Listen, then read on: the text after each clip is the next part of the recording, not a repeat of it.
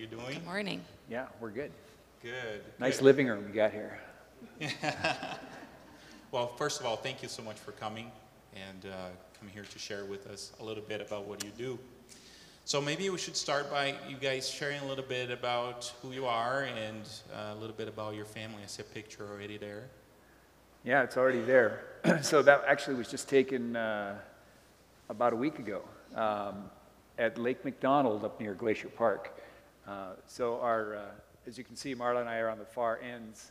Uh, our oldest son, Garrett, is standing next to me, would be, uh, I think, on your right. Uh, and then our, our third, Tristan, is next to him. Garrett is 25. Um, Tristan is 21. Our daughter, Sadie, is 24. And then our youngest, Cameron, is 18, just graduated from high school. And so Marla and I are, we're very proud of them. They're great kids. Uh, we had a great time together. This is the first time that all six of us have been together in about three years. Uh, so it was, uh, it was a great time to, to be with them and spend some time um, as a family. I am from, uh, I'm originally from, from the U.S. Marla's taken over the control now of the, of the interview. Um, I'm, I'm from, uh, originally from Montana. Um, Marla is from Colorado. Um, about the only way the two of us could get together was we met on a missions trip in 1989 in Africa. And uh, so, uh, just like you would imagine, right? Yeah, a Montana boy and a city girl. That's the only place we would have met. Yeah. So then Marla and I um, went to the Philippines in 1998, um, and we spent several furloughs here. Our kids uh, went to school at uh, Helena Christian for a year, uh, for six months, I guess. And uh, so they have, Helena feels like home to them a lot of times too. Sure. And so, what's the mission organization that you guys are with? Um, it's OC International, right? OC International, yeah. Okay. yeah. Um, OC International is based in Colorado Springs. Um, we have about 300 people around the world, 300 U.S. sent personnel around the world. Um, OC is a part of the, the OC, a bigger group called the OC Global Alliance, which is made up of uh, 14 countries who have their own national boards, national directors. Um, in fact, I think Jezer knew some of our OC missionaries in Brazil. Yeah, uh, that's correct. there. Yeah, it- that was the first, it's not about me, but um, the very first organization that actually, when I went through college, was with OC International and later on a different one. But I knew Yeah. some of the people from OC, so. So we, we are, we're very excited about the things that God is doing through, uh, through our people, through our ministry. And so um, we have been with OC now for, since 1997. Okay. Well, some people don't know you, so I have to ask this. So, what's the connection with Hannaford? How you guys en- en- end up knowing us here? And, you know, some people are curious about that. Marlon, maybe you can answer that. Yeah, well, Rich's parents moved to Helena 91. in 91. Um, Dick and Arlene Henderson. And so they were attending Hannaford. So when we came home on our first furlough, uh, we decided to plant ourselves here in Helena for the six months. Uh, well, no, we were here for a year the first go around. Um, so we started coming to Hannaford, and every furlough after that, when we lived in Helena, we came to Hannaford. Yeah, that's great. And you guys were neighbors with my in-laws? We yeah, actu- we yeah, actually lived there. Okay. yeah. we So lived there before you did. before I did, so that's where I am now. So all right. Well, good. So um, there is. So you guys been missionaries for how long then? What's the extended period of time like for for how long with the same organization? Same organization, Okay. yeah. We left, uh, left the U.S. in 1998, and our first involvement in the Philippines was with uh, Sports Ambassadors, which is a part of OC International, Okay. uh, using sports as a way to uh, win people to Christ using basketball. Um, Filipinos, in particular, love basketball, the sport of basketball, which is uh, most Filipinos are not very tall, but uh, basketball is very popular. And uh, so we used that as an opportunity to help local churches grow and, and uh, expand and plant new churches in other areas. And so then we, we moved into um, other responsibilities. I, in 2007, I became the field director for our teams in all of the Philippines, and we made a move from the south to Manila. Um, and then in 2016, uh, I became the field, or the area director for our teams throughout Asia. Um, Along that same time, Marla became uh, a member of the board of directors uh, in 2000, in 2007, I guess it was, um, in Manila at Faith Academy. Um, And that soon led then in 2006, 2018 um, to a role as the HR director uh, at Faith Academy. And so we're in the process now of a transition. Um, I have just accepted a job as the U.S. area director, um, and so we'll be transitioning in September to Colorado Springs, um, where I'll take on that role. Uh, but Marla is, is going to be this, the senior director of personnel for OC, and so really she's responsible for all of our U.S. sent personnel, hiring and no firing, but you know, yeah. No firing, including, uh, she's your I- boss, too. Including me, yeah, Yeah. so, If he doesn't get the dishes done, we'll see what happens. Very good. So in the middle of that transition, how are you guys doing? You know, transition with jobs and moving from the field to a different field.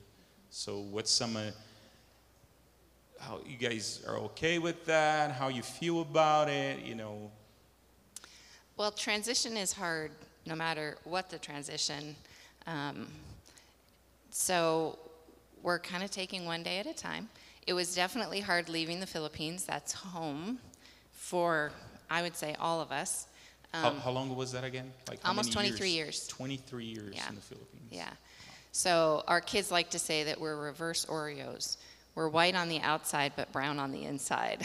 so, um, which is true. We've definitely taken on some of the culturalisms um, and mannerisms of Filipino culture. But um, we're also becoming sort of empty nesters. Our youngest just graduated from high school. We don't have any significant others with our children yet. Um, but we've always said that we'll leave when God wants us to leave, and we'll move where God wants us to move to.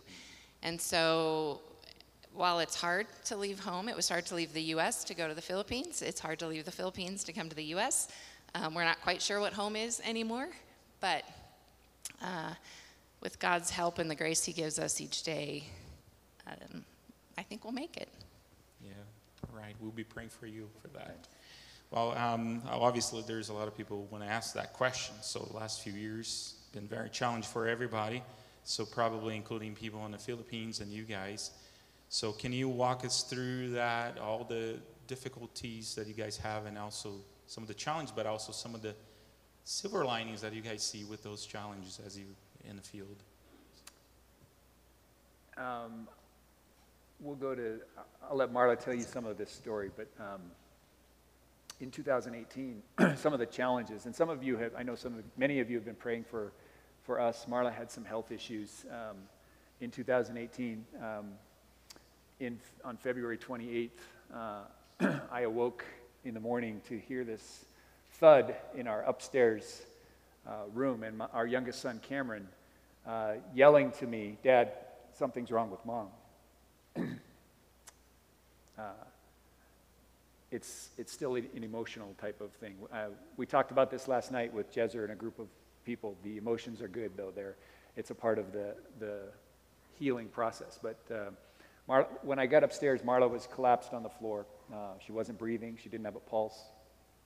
And uh, I decided at that point that it was uh, uh, time to put the CPR training I had learned 20 years ago and forgotten most of it uh, to use. And uh, uh, fortunately for, for all of us, you included, Marla is still with us. Um, we, I'm going to let her tell you about what, what all of this, what caused all of this. But the faith lesson for us, the, the journey, the courage that it took to, to go through all of this, uh, and the peace then that came from all of that um, is, is something that we have been, it's, it's been a great blessing. I mean, it was, it was difficult, it was hard, but it was uh, something that um, uh, God used to encourage us, and I think others around the world, in how, um, in the midst of all of this struggle, even uh, the difficulties that we as a family endured, um, there was a good, there were good things that came out of it. So I'll let Marla tell you a little Yeah, bit more about. Marla, why don't we just um, So I collapsed, and you know, I just collapsed. I don't have any recollections of any of that. And unfortunately, I kind of feel like I got ripped off because I didn't have the Jesus bright light calling to me moment. Um, I didn't get to see Jesus or heaven. Um, maybe that's a good thing. Maybe I wouldn't have wanted to come back. Anyway, um, so I, I had pulmonary emboli, and they couldn't figure out why. Um, and I kept throwing clots, and they couldn't figure out why um, in the Philippines. They ran every test they could run and um, said, You should go to the States. They can do more things, but you can't fly because I had a two inch clot just below my heart. And they said, You, can't, you just can't fly. Well, we did a lot of praying and talked to a few other doctors and all Christians who said, you know, God is bigger than your clot. And if you need to get to the U.S., you need to trust Him and just fly. So we flew. Long story short, lots of different things happened. Um, found out I had a, a, rare form of cancer that is very treatable, thankfully. Um, had a couple surgeries, kind of a marathon surgery, and I know many of you signed on to the the prayer chart that a friend had put together. So thank you so much for those prayers.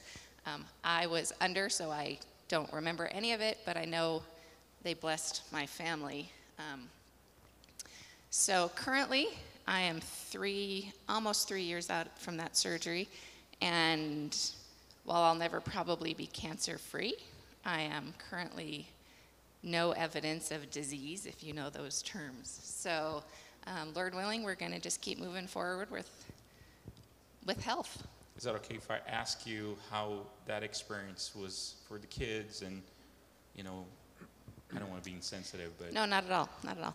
Um, so, two of our kids were in the Philippines with us and experienced my collapse and watching dad do CPR. And um, the journey to the hospital was actually kind of humorous because I was like a noodle. I couldn't hold myself up. And It was I- I better, thought it it was was better funny. for us to drive to the hospital than to call an ambulance at that point. Yeah. so. Um, I recently this summer actually asked all of my kids. It can push people one direction. It either can draw you closer to God, or, or it really can push you away as to why did it ev- even happen. Um, the two younger ones who were there, definitely it moved them closer, and they saw the step-by-step um, miracles and and kind of were part of it. Not to say that they're not making their own, you know, teenage mistakes. But um, our older two, it's been a little bit of a different journey for them. Um, it has not pushed them away, but they're still kind of wrestling a little bit with mom will always have this cancer now. And, and I mentioned last night, um, post collapse, post surgery Marla is different than pre collapse surgery Marla.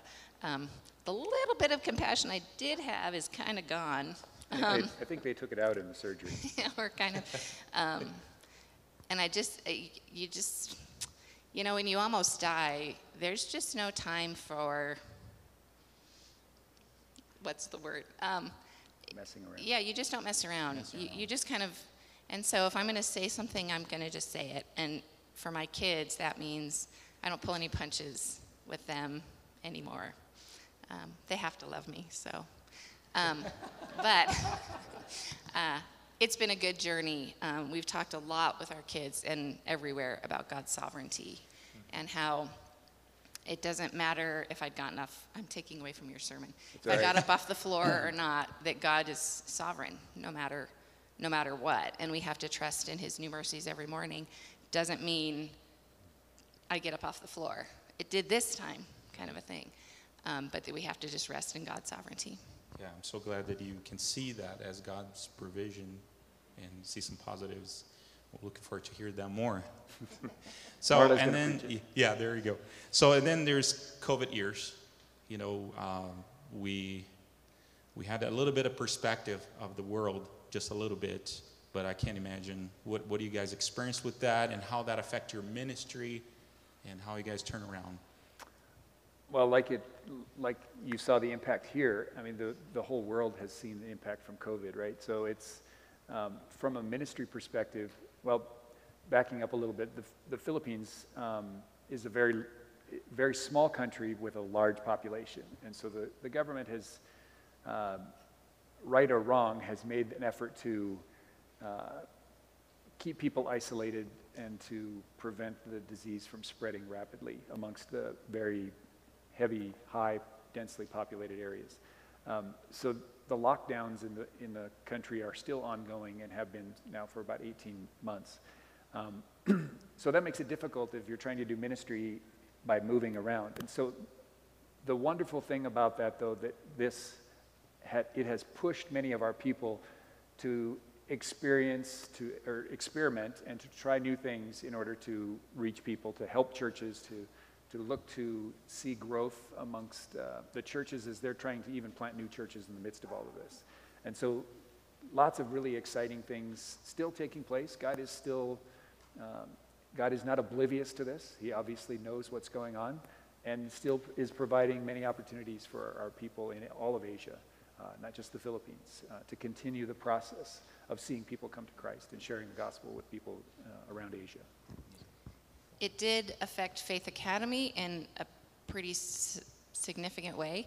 Um, a lot of our teachers either couldn't get into the country for this last school year, so we had teachers all around the world, we had students all around the world, we had students who couldn't get in, we had students who actually couldn't get out. Um, so that was a challenge, um, especially in HR, as we're trying to help people do their jobs but keep their sanity when they're teaching at 2 o'clock in the morning, things like that. So, um, but like Rich said, we all learned from it, whether it was new technology or quite a few of my teachers, I don't know how many of you are teachers, said um, it was like being a first year teacher all over again, but it really helped them learn to teach differently. Um, so the other thing that came out of it, I, I don't know if I say I participated, I watched a webinar um, from a U.S. school here about uh, recruitment for missionaries.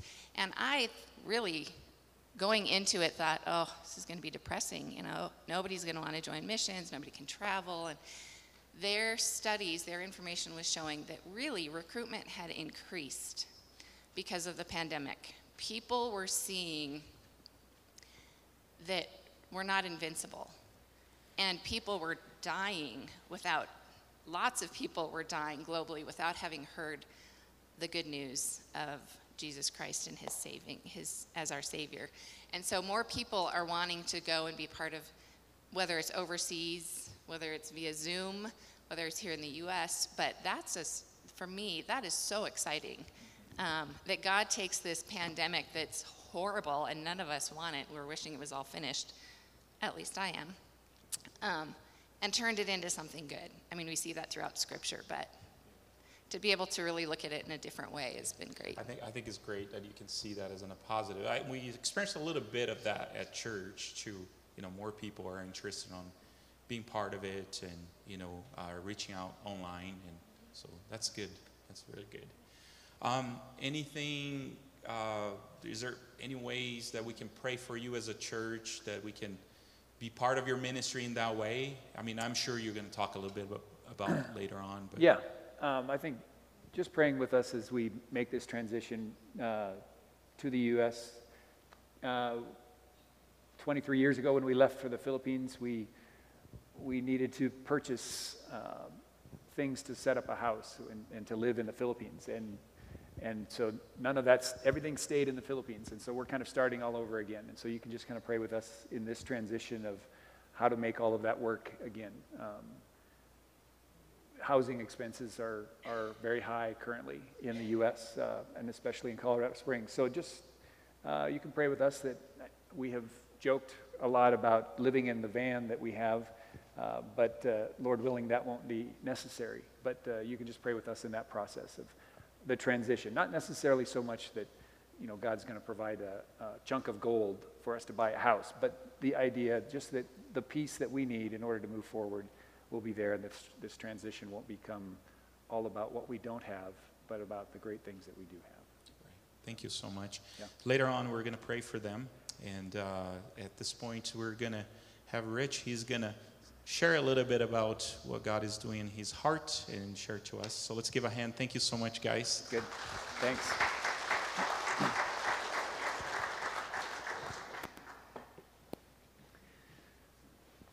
All right.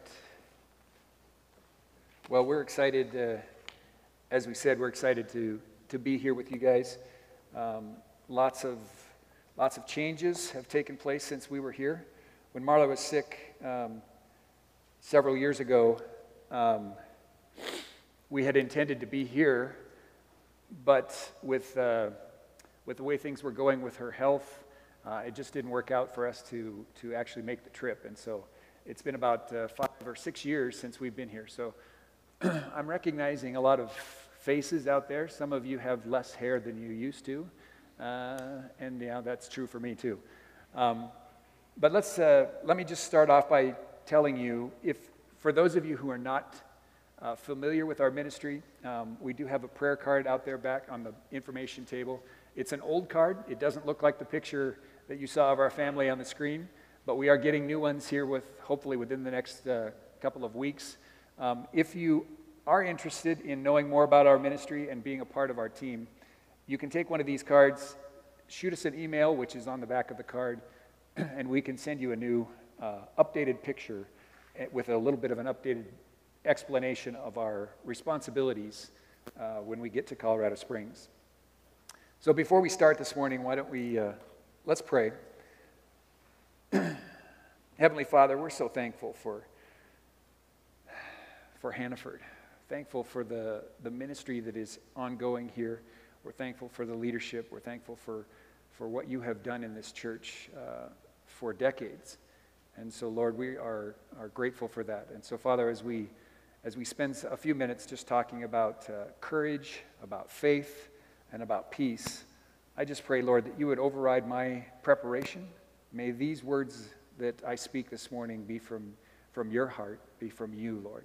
Um, help us all to understand what you've called us to do and who we are in your sight. And so, Father, I thank you for this morning and for these people. We pray this in Jesus' name. Amen. All right, so I wanted to, to tell you a little bit about, um, to talk a little bit this morning about courage uh, and what it, and how that courage results in faith. And really, then, the byproduct of that courage and that faith is the peace that all of us have. And so, really, I want to talk this morning a little bit about what the real meaning of, of peace is.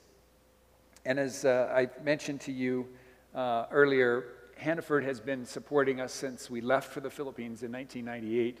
And so we're, we're extremely grateful for that. Uh, the faith that the church has uh, expressed in us, in, in your prayers, and the financial support that you've given us has been truly beneficial.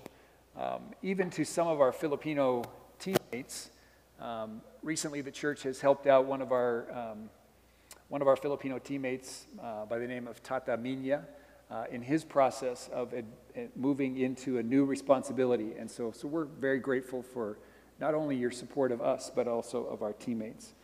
And so I want to share a couple of verses with you this morning. And we're going to look in the book of John. So if you want to turn to the book of John, chapter 16, verses 33, verse 33, we'll start with that one. And then uh, in a few minutes, we'll get to the second one. So if you want to follow along with me in John 16, verse 33, it's, these are Jesus' words. He says, I have said these things to you, that in me you may have peace. In the world you will have tribu- tribulation, but take heart. I have overcome the world. So this, this takes place at the Last Supper, the night before Jesus was betrayed by Judas. Um, and John, the writer of this book, gives us four chapters of his teaching to the disciples as they're sitting around the table. And most likely, they were laying around the table. And I'm sure you've all seen pictures there's all sorts of pictures out there, right, of, of the Last Supper where they're sitting at a table all facing one direction, which is probably not the way it actually looked.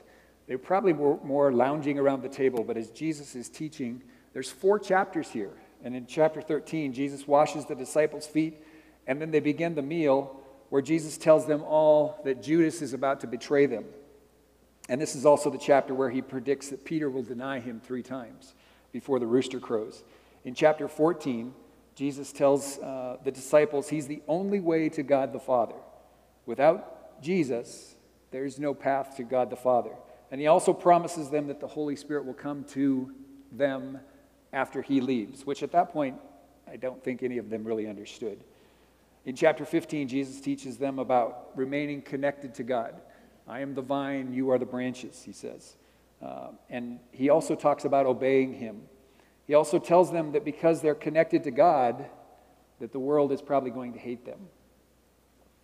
In chapter 16, where we read in, in verse 33, he teaches them more about the Holy Spirit and the coming of the Holy Spirit. He also talks to them about how to pray in his name.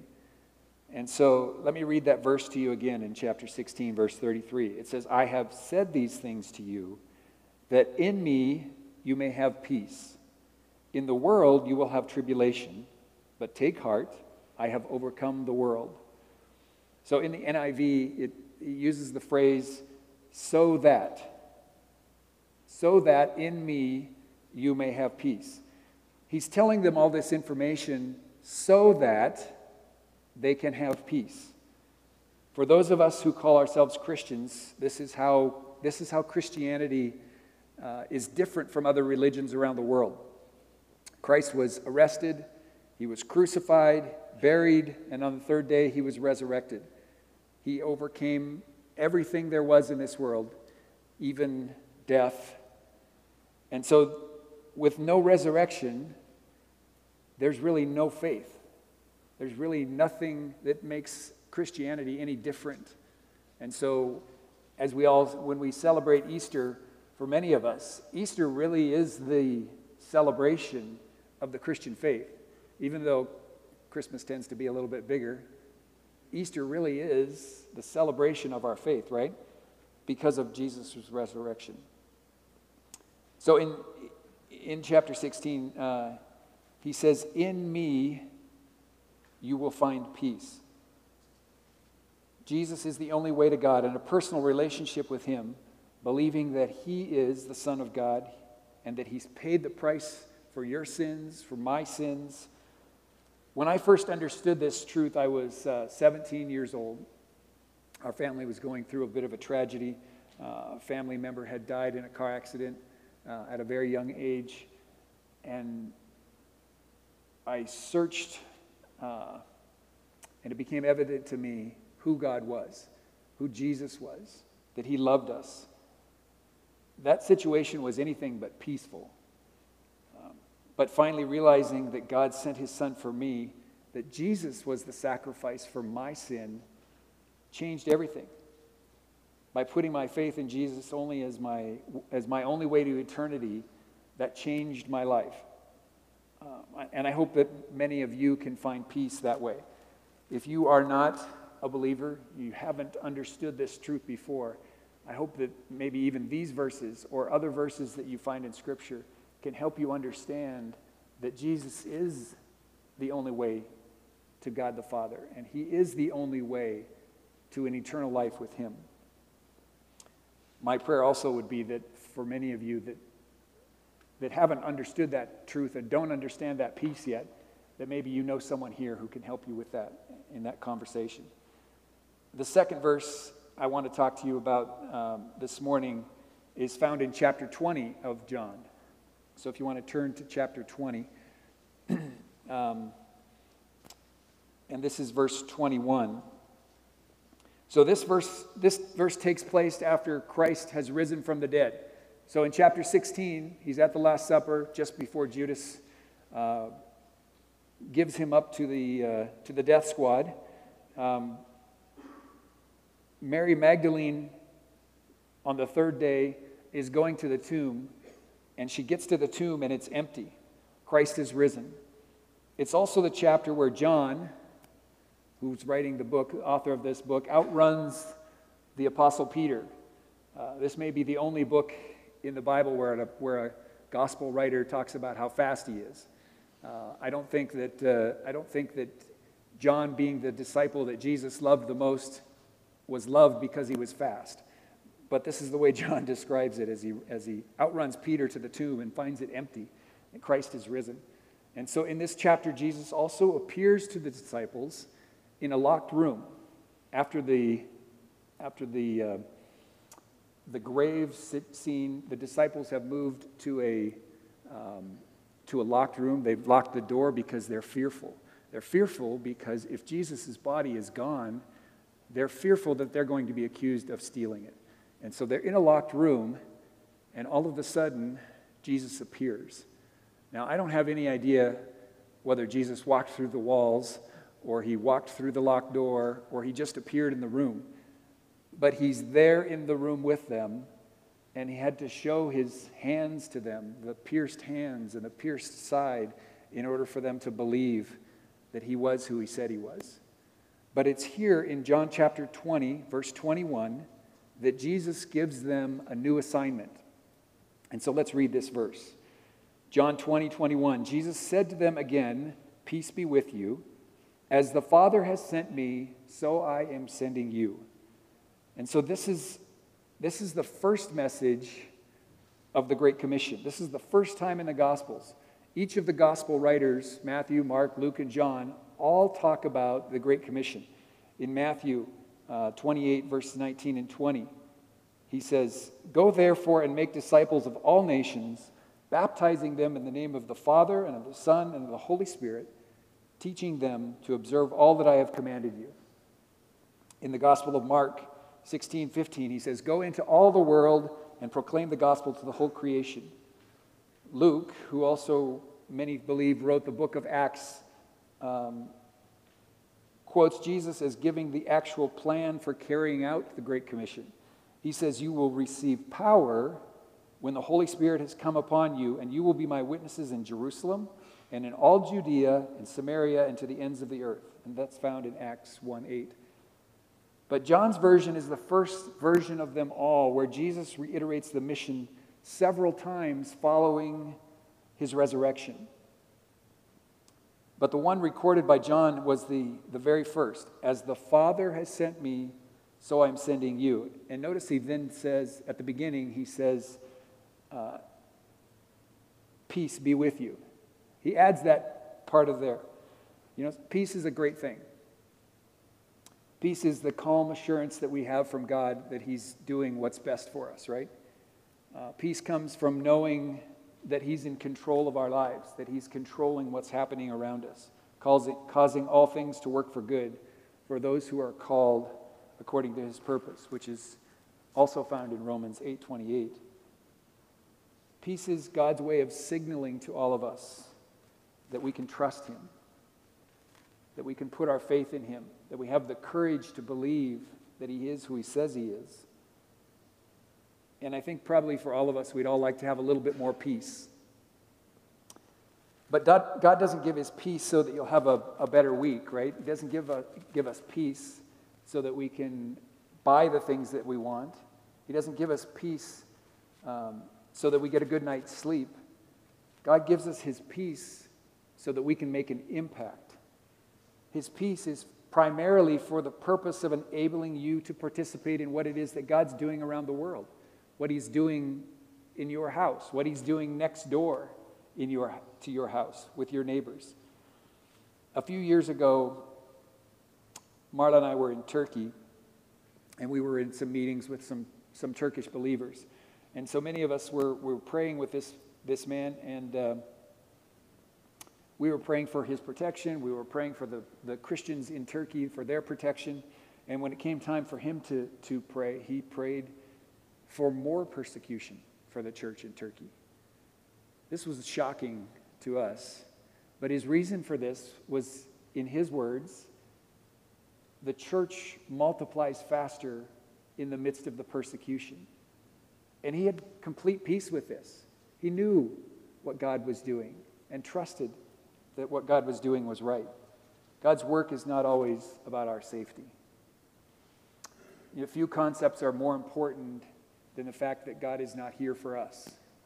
Uh, in spite of what the world tells us, it's not all about us, right? We have to frequently get over our own humanness before God can work in us. So when we hear Jesus saying to the first disciples, Peace be with you, we realize he's still just as eager to lift your cares off you today as he was then. And here's why because, like those followers, he's given each of us a job to do.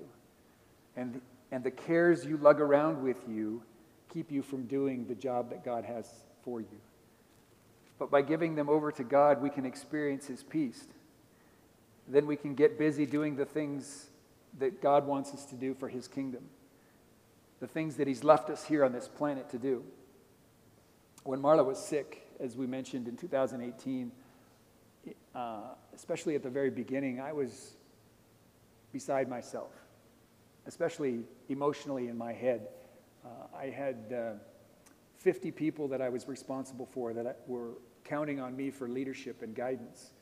And I honestly struggled with, uh, with dealing with her illness and as well as continuing my role.